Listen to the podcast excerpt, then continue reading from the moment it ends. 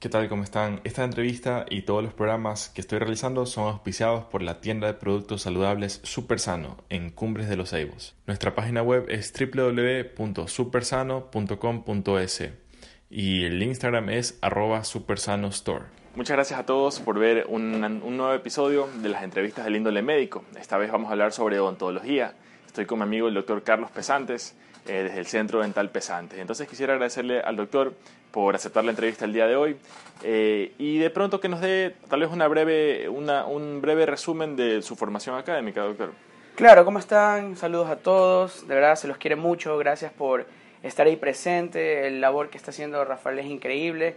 Y bueno, eh, mi nombre es Carlos Pesantes, ya hemos hecho algunas transmisiones ya con, con Rafael. Eh, estudié ortodoncia en Brasil, hice mi especialidad. Eh, en estos momentos me encuentro estudiando también eh, mi posgrado de implante y de periodoncia. Ahorita me encuentro solo dos semanas aquí en el país, de ahí tengo que volver de nuevo. Pues esto es así, ¿no? Por dos años más. Eh, estudié atención primaria de salud como especialidad, con una pasantía en Cuba.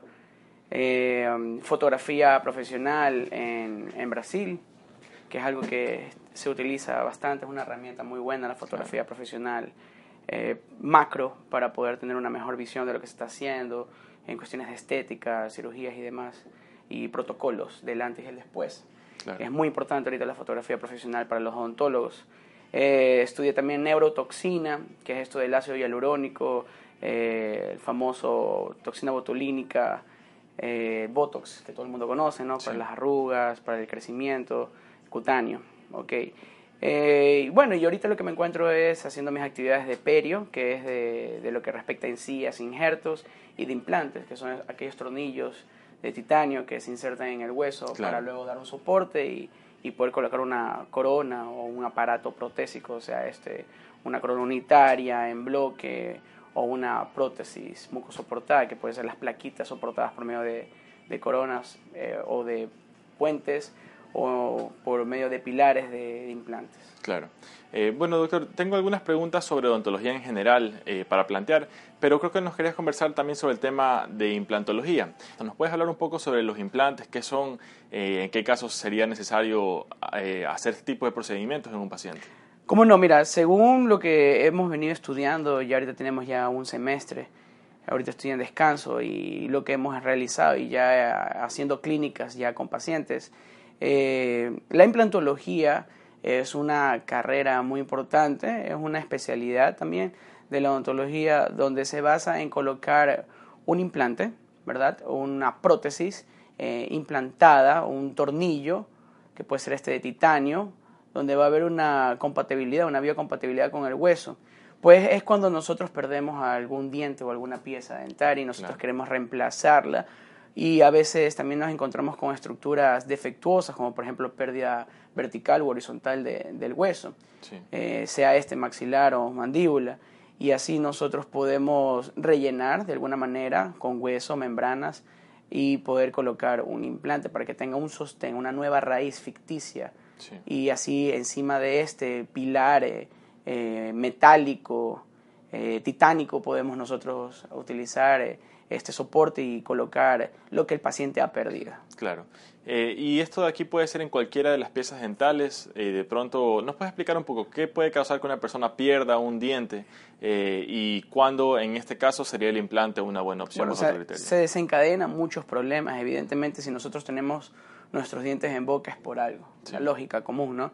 Nosotros tenemos nuestros dientes para nuestra estética, para la función, para la masticación, para la oclusión nosotros tenemos nuestros dientes para mantener nuestros músculos estables, para que todo nuestro esqueleto se mantenga en una buena posición. Eh, si nosotros perdemos un diente, ¿qué es lo que puede ocurrir? Obviamente nosotros tenemos un contacto superior versus el antagonista, versus el inferior. Si dejamos de tener contacto, por ejemplo, un inferior ha sido perdido, el superior no va a tener contacto y este se destruye, va a comenzar a bajar. Las piezas vecinas van a comenzar a mesializarse, los inferiores, en el caso de que pierdas el, inferior, se van a mesializar, se van a ir para adelante, porque nuestra mandíbula siempre está rotando hacia mesial mientras nosotros estamos conversando, hablando. Entonces se van a desencadenar problemas de posición, de altura, de giroversiones, pérdidas del espacio.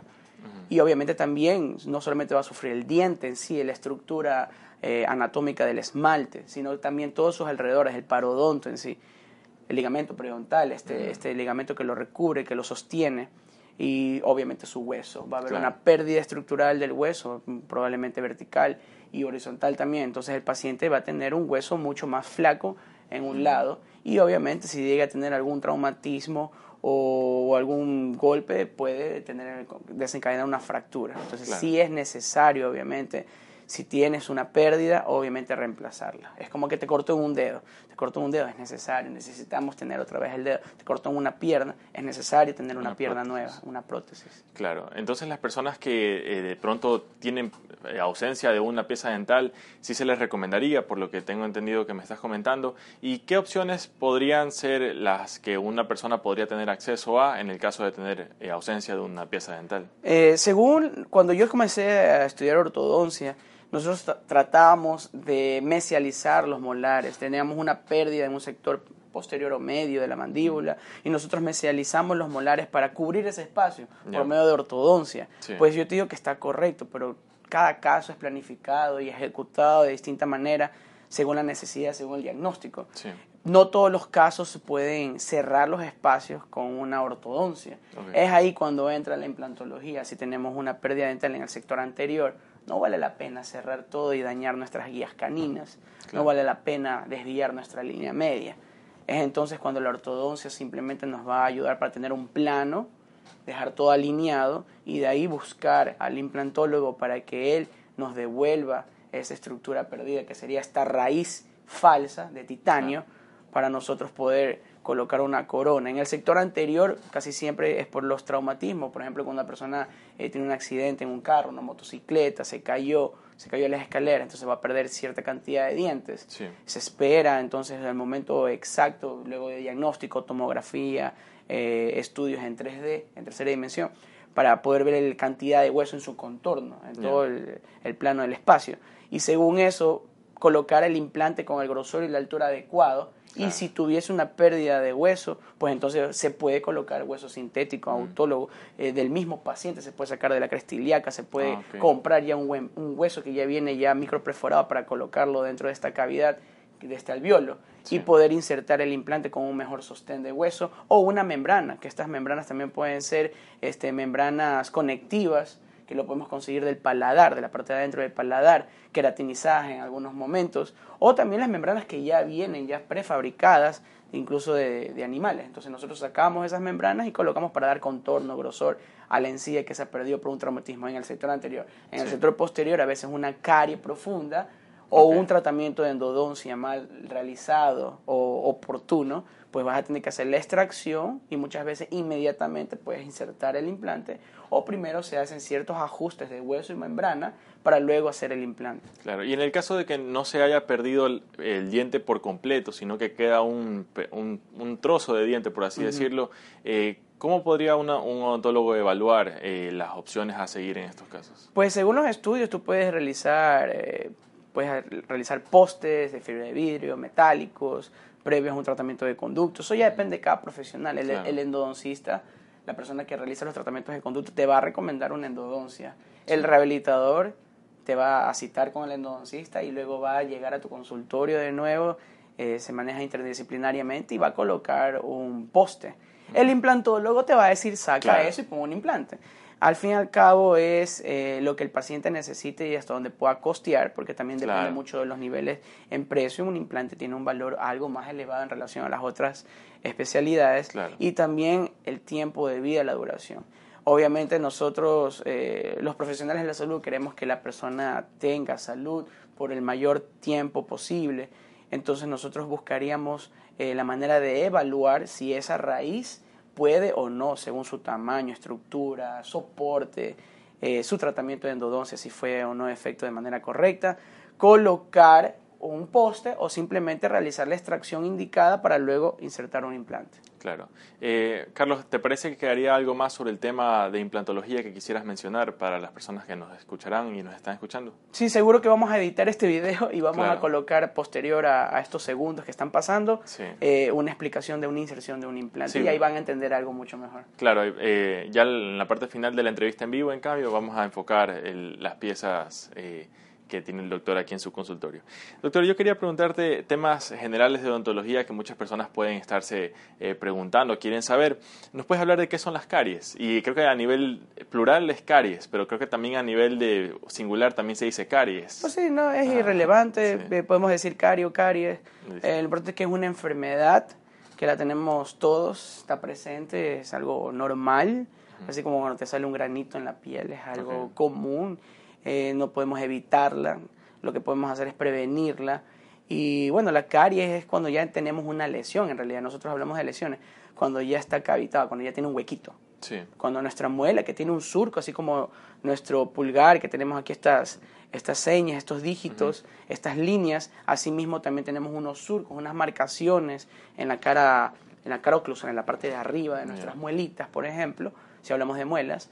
Eh, en esos surcos se van a depositar cierta cantidad de bacterias, azúcares, proteínas que van a desencadenar una proliferación eh, de estos organismos que van a alimentarse de nuestro esmalte, dentina, incluso hasta cemento, provocando una caries, sea esto una lesión pequeña, incipiente, una lesión cavitada, no cavitada, para luego posterior convertirse en una caries ya visible, ya notoria, porque las otras caries no las vemos, simplemente se encuentran ahí, viven dentro de nosotros y no, no, no los lastiman. Eh, nosotros al momento que nos cepillamos limpiamos esa placa bacteriana, esa barrera que tenemos, esa biopelícula, y es suficiente como para nosotros decir estamos eh, prevenidos. Hasta que nosotros tengamos una intervención ya de curación si es que ya tenemos una cavidad, un huequito. Y si no tenemos la cavidad, eh, ¿podría revertirse este proceso mediante una higiene dental?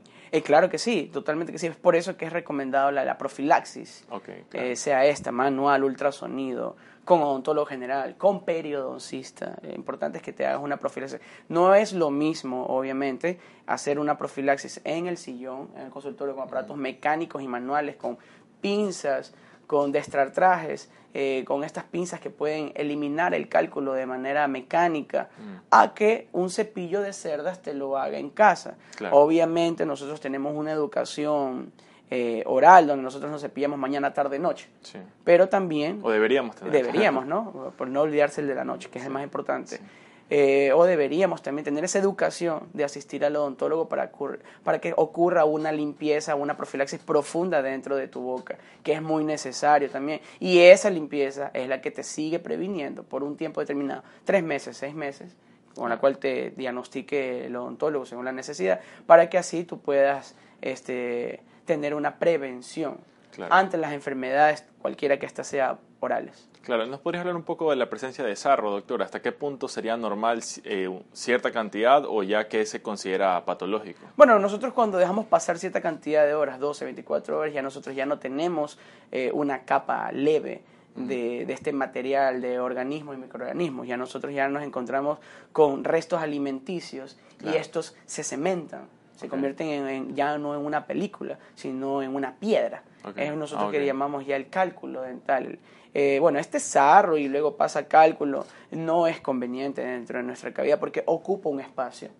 Y eh, eh, estos organismos están utilizando nuestras estructuras anatómicas, obviamente nuestras proteínas, nuestras, nuestro esmalte, nuestro cemento, se están alimentando porque algunos de estas son aerobias y anaerobias, o sea que necesitan oxígeno y no, y pueden alojarse por toda la vida y obviamente van a alimentarse por toda la vida de nosotros y van a desencadenar problemas de encía, ligamento periodontal, caries, movilidad dentaria y como ocupa un espacio, eh, obviamente un sarro de mayor altura o de mayor anchura, va a tener una estética muy comprometida y no nos va a gustar a nadie. Y obviamente ya este sarro, como tiene microorganismos y estos microorganismos defecan ahí mismo, entonces obviamente vamos a tener un olor no agradable, un medio ácido que no nos conviene. Claro, y en cuanto a los cuidados, de pronto con la parte del hilo dental, doctor, ¿es necesario, no es necesario? Totalmente sí, sí, sí, sí. El hilo, dental, el, el hilo dental es obviamente necesario,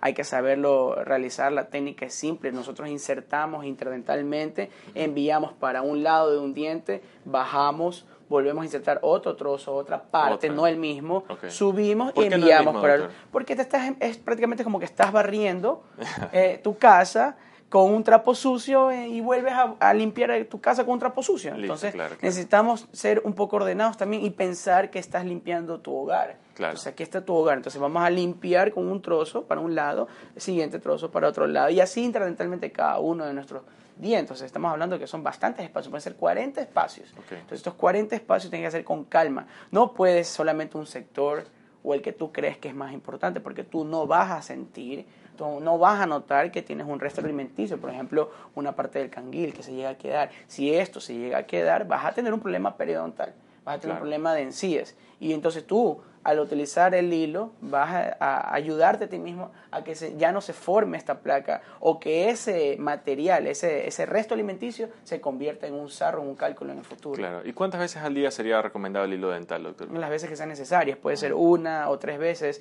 si comes muchos alimentos que sabes que van a ocasionarte eh, que se ingresen estos alimentos intencionalmente, pues las veces que sea necesaria. Si tú comes 10 veces al día, pues 10 veces tendrás que cepillarte, 10 veces tendrás que utilizar el hilo dental de manera correcta sin provocarte una injuria, para que así no vayas a, a tener problemas desencadenantes, porque si no vas a utilizar el, el cepillo de mala manera, una mala técnica, te cepillas en este sentido horizontal Listo. te estás desgastando el esmalte. Coges hilos demasiado gruesos, a veces piensas que porque doblas el hilo es Claro. más grueso, pues vas a sacar mejor, pues lo que vas a hacer es dañar los tejidos que están alrededor, esos ligamentos, y vas a aflojar tu diente y va a tener un sentido de vaivén después. Entonces, ¿puedes utilizarlo? Sí, las veces que sea necesaria, sí, pero de manera controlada. Claro. Y doctor, su criterio en cuanto a el enjuague bucal, eh, ¿sería necesario o no sería necesario? Y también una pregunta que yo tengo, eh, si es que tiene componentes antibacteriales, ¿esto afectaría la microflora natural que tiene nuestra boca en el enjuague No, porque tiene una dosificación. Nosotros utilizamos los enjuagues bucales, cualquiera que estos sean, que preferiblemente no contengan alcohol y que tengan agentes mi- antimicrobianos, obviamente, xilitol y demás. Y que tengan, por ejemplo, algún antiinflamatorio también. Incluso utilizamos elementos eh, naturales como la manzanilla. ¿ya? y demás, mente incluso también, para tener este, este sabor eh, bueno, alcalino y obviamente también para que nos, nos dé sus, sus cualidades Sí. eh, naturales que estos poseen. Tú sabes que la naturopatía funciona y lo mismo es para nuestra boca. Eh, ¿Qué tipo de opciones de tratamiento tendrían las caries? ¿Con qué tú podrías, en el caso de que haya una cavidad, cómo podrías remediar esta situación? Mira, según los estudios, si tú tienes una caries incipiente, pequeña, algo cavitada o no cavitada, tú puedes realizar sellantes. Sí. Que eso no solamente es para los niños, sino también para los adultos. Es sellantes que contengan mayor cantidad de flúor posible, porque este elemento, este mineral, lo que va a hacer es romper esa interacción que tienen las bacterias para que así estas no provoquen los microorganismos en masa y se alimenten de nuestras estructuras. Entonces, un sellante prácticamente le quita el oxígeno a ellos. ¿ya? Entonces, si tenemos ya una cavidad ya propiamente dicha, ya grande, que está ocupando un espacio dentro de nuestra muela o nuestro diente, pues debe ser removida con aparatos, con instrumentos, con fresas de diamante, de carburo, tuxteno, etcétera, eh, con las piezas de mano que nosotros utilizamos en alta rotación, baja rotación, para eliminar la estructura que está infectada y la afectada en algunas ocasiones para que luego pueda ser reemplazada con algún material odontológico, o sea, Sí. este resina, amalgama, aunque la amalgama ya no está. Esto también era una siguiente pregunta que le quería plantear. Las amalgamas, eh, ¿qué son? Y las amalgamas de mercurio, ¿nos podrías comentar un poco? Porque se escucha bastante que ah, esto ya no se utiliza, pero ¿nos podrías comentar un poco eh, de qué se trata estas, estas amalgamas de mercurio? Tendríamos que hacer un balance entre el- lo que está basado en evidencia científica Sí. y lo que está basado en artículos y periódicos por ahí, Sí, eh, y revistas. Eh, muchas personas hablan mal de las amalgamas, otras personas las defienden. claro. En algunos países se sigue utilizando las amalgamas porque es lo único que se puede ofrecer, lo que el gobierno te puede dar. Y bueno, a mi punto de vista, yo no utilizaría una amalgama, no solo por el mercurio, porque hay algunos estudios que reflejan, más no creo que están 100% seguros, que provocan daños en los sinoviales. Entonces te puede provocar un problema de artritis. Eh, más de 5 amalgamas puede provocar un daño. Pero más allá de eso es la estética. Ok. Eh, estamos en el 2018. Sí. La gente tiene celulares de buena marca, se visten bien, eh, quieren tener una casa con todas las ley, bien bonito. Lo mismo pasa con la boca. Antes la estética no estaba entre nuestras cuestiones primordiales Sí. y lo mismo sucedía con nuestra cavidad oral. Ahora se está demanda mucho el tema del diseño de sonrisa, que los dientes más grandecitos, que más blanquitos y que obviamente no queremos una estética perjudicada por, por un aparato protésico color negro que, que nos va a dañar la estética. Pero yo pienso que aparte de la estética, aparte, aparte del mercurio, que es un metal, este, nosotros también debemos de pensar que es algo que pesa, es muy pesado, no vas a comparar la cantidad en gramos que tiene un, una amalgama súper pesada versus una resina, un termoplástico, que es algo muy, muy comparado, no pesa nada, es una pluma al lado de, de la amalgama. Entonces el peso puede tener problemas eh, en nuestros dientes porque está tensionando y obviamente va a perjudicar nuestros músculos y el parodonto, todo lo que envuelve el diente. Y una persona que quisiera tuviera amalgamas de mercurio y quisiera retirarlas, ¿cómo sería el proceso? Más o menos un valor aproximado, no sé si nos podrías Sí, nosotros, nosotros tomamos una radiografía preapical, muchas de las veces es necesario antes de tener cualquier procedimiento odontológico y estar seguro de lo que otro odontólogo hizo o no hizo, pues tendríamos que tener una evaluación radiográfica, aparte de la clínica también, ¿no? Y se puede proceder, será hacer el retiro de la amalgama, es un metal que, que sencillamente con una, con una fresa de carburo puede salir sin problema alguno, sin dañar más estructura. Y encima de esa amalgama nosotros vamos a hacer la restauración de resina, que es lo más ideal, eso puede costar desde 20 dólares en adelante, dependiendo de la resina, la marca y el tiempo operatorio, la cantidad de porciones o paredes que vamos a reconstruir. Claro. Eh, doctor, sobre el tema diseño de sonrisa, eh, se escucha también bastante. No sé si nos podrías comentar un poco de qué se trata. Claro que sí, ya he hablado en algunas ocasiones, en algunas entrevistas, eh, mi punto de vista, porque prácticamente es lo que yo estudio, lo que yo entiendo, lo, mi experiencia clínica sobre lo que yo quiero ofrecer a mis próximos pacientes o a mis pacientes más no lo que dice un libro o lo que te puede ofrecer una publicidad muy bonita. Claro. El diseño de sonrisa, a mi punto de vista, es para las personas que ya pasaron por un tratamiento de ortodoncia, más no porque yo manejo la especialidad. Si no manejara la especialidad de ortodoncia, pues me tocaría remitir para poder eh, dejar todo en un plano y de ahí poder hacer la rehabilitación pues es un defecto en realidad, porque aquí no se cumple ese protocolo, mm. simplemente va el paciente con dientes apiñados, montados, hacen desgastes exagerados para luego colocar aparatos protésicos que nunca en tu vida van a reemplazar a un diente bien posicionado. Y te cuento, muchas personas han llegado a clínica, a mis clínicas, y a preguntarme, doctor, necesito un diseño de sonrisa, cuando solamente tiene que ajustar los dientes en buena posición, dejarlos en buena inclinación, angulación, una buena mordida, un tratamiento mínimo de seis meses a un año, y ese fue su diseño de sonrisa con sus propios dientes. Entonces, no siempre hay que pensar que el diseño de sonrisa es lo mejor del mundo, sin embargo, por ejemplo, yo lo tengo. ¿Y por qué lo tengo yo? Porque cada persona es un mundo distinto. Yo tenía dientes que tenían un ancho que según mi proporción áurea no era el correcto, una altura incorrecta y me provocaba un problema en mi tercio inferior. Yo me veía más reducido de lo que ahora me veo. Entonces necesitaba obviamente algo que me dé proporciones para poder lucirme bien, porque mis dientes eran muy pequeños. Entonces cuando hay dientes pequeños o cuando hay algo que llame mucho la atención, podemos pasar a un diseño sonrisa para devolverle la sonrisa a la persona que necesita, más no pensar que un paciente que tiene apiñamiento, dientes montados, con los desgastes va a llegar a una sonrisa inmediatamente perfecta. Claro que sí, lo va a realizar, pero sus músculos van a seguir apretados, su tercio va a seguir comprometido, su mandíbula, su fosa y su cavidad, su cavidad, su fosa pterigoidea, su fosa condilar y su cóndilo van a seguir en la misma mala posición. Por lo tanto, solo va a cambiar el aspecto, va a romper las carillas, porque su fuerza masticatoria sigue siendo la misma y no está balanceada. Claro, ahí hablaste también de la proporción áurea, que es bien importante. Bueno, pues eh, ya sería el tema más que tú lo manejas, pero la simetría dentro de la, de la del rostro para, para, la parte estética. Eso me parece también bien interesante. Eh, doctor, y en cuanto al blanqueamiento dental, eh, ¿nos podrías conversar un poco sobre las opciones disponibles? Claro, sí, blanqueamiento, una palabra técnica más utilizada, ahora se le cambió por clareamiento, por cuestiones de llegar mejor al, al conocimiento del paciente. Blanqueamiento suena blanco. Okay. Eh, claramiento suena a que algo está blanco pero no tan exagerado. Claro, sí, de hecho, que es lo que se consigue. Pues el blanqueamiento o el claramiento, a mi punto de vista, es correcto en pacientes que no tengan eh, desgastes ya provocados por mecánica o por algún problema dental que hayan tenido, restauraciones exageradas, o por un problema de una mala posición dentaria, un vis por ejemplo, personas que tienen desgastes eh, interdentales, o perdón, entre, entre los bordes y obviamente este, no le conviene a esta persona utilizar un agente acidulado que te va a penetrar en los canales y te va a, eliminar estos restos de, de, situaciones que se encuentran de microorganismos que te provocan un color totalmente distinto a lo que tu dentina quisiera reflejar. Pues el, el claramiento no es nada más que una limpieza profunda a través de los canalículos eh, eh, dentinarios, donde van a poder reflejarse el color natural de tu diente hasta donde tu diente dé, hasta donde tu diente pueda llegar.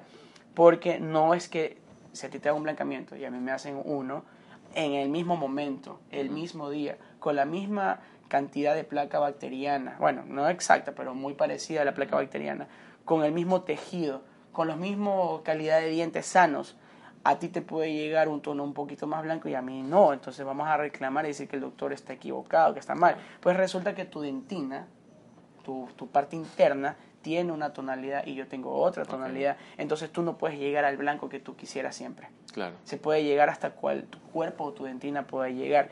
Entonces nosotros vamos a hacer esta limpieza profunda por medio de estos ácidos que se mezclan, se colocan en la superficie vestibular, en la cara, en la cara de adelante de los dientes, para poder retirar aquellos restos microscópicos que provocan una tonalidad. Y solo hasta ahí podemos llegar y solo en ciertos pacientes que se encuentren con, un con pocos problemas o preferiblemente que no tengan problemas eh, dentales o de encía, donde queda descubierto el cuello del diente, la parte más alta, donde tenemos menor grosor de esmalte. Y obviamente si llega a entrar ese ácido, ahí pues vamos a tener una sensibilidad mayor. Es por eso que también el, este ácido que nosotros colocamos para poder hacer el claramiento también tiene una barrera gingival un protector de encías para que así no toque estructuras que no queremos, obviamente, clarear o, dañar. Claro. Doctor, ya para ir concluyendo, eh, estamos haciendo también un noticiero médico del tipo de noticias sobre la salud, sobre ciencias de la salud.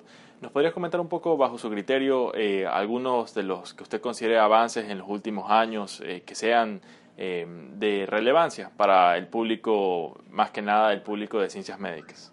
Bueno, según los últimos estudios, por ejemplo en la ortodoncia, nosotros estamos utilizando bastante ya la aparatología fija y estamos dejando a un lado la ortopedia, que son estas plaquitas que a los niños se los trata a temprana edad. Eh, hay una fase una sola fase de entrar ya con aparatos ortodónticos fijos, estas estrellitas, estos brackets, y hay un momento en que tú puedes hacerlo en dos fases. Primero iniciar con un aparato ortopédico y ya el paciente ya tiene 10, 11 años comenzar con la ortodoncia, pues según los estudios más recientes nosotros debemos de iniciar netamente ya con la ortodoncia. Entonces eso es un gran avance porque nosotros podemos pensar en que no vamos a tener daños en los dientes de nuestros niños, en nuestros jóvenes, para poder ya comenzar un tratamiento de ortodoncia a temprana edad, precoz, ya directamente, con un aparato que se, se hacía un mito, se mitificaba de que era solamente para adultos, en realidad es para niños. Entonces es algo muy bueno y eso se lo dijo en el Congreso ahora internacional, en AAO, en el Congreso de, la América, en Estados Unidos, eh, ahora en el 2018 sobre estos detalles por medio a base de artículos investigativos. Listo, doctor. Eh, muchísimas gracias por la entrevista. De pronto sus números de contacto, ¿dónde podrían encontrarlo las personas para acudir a su consulta? Estoy en Centro Dental Pesantes, mi clínica principal, la que mantengo ahora. Está en Kennedy Norte, en Torres del Norte, Torre A, oficina 104. Y mis redes sociales todas dicen DR Carlos Pesantes, arroba DR Carlos Pesantes. Listo, doctor. Muchísimas gracias eh, por la entrevista y nos vemos en un siguiente episodio de los podcasts médicos. Hasta luego.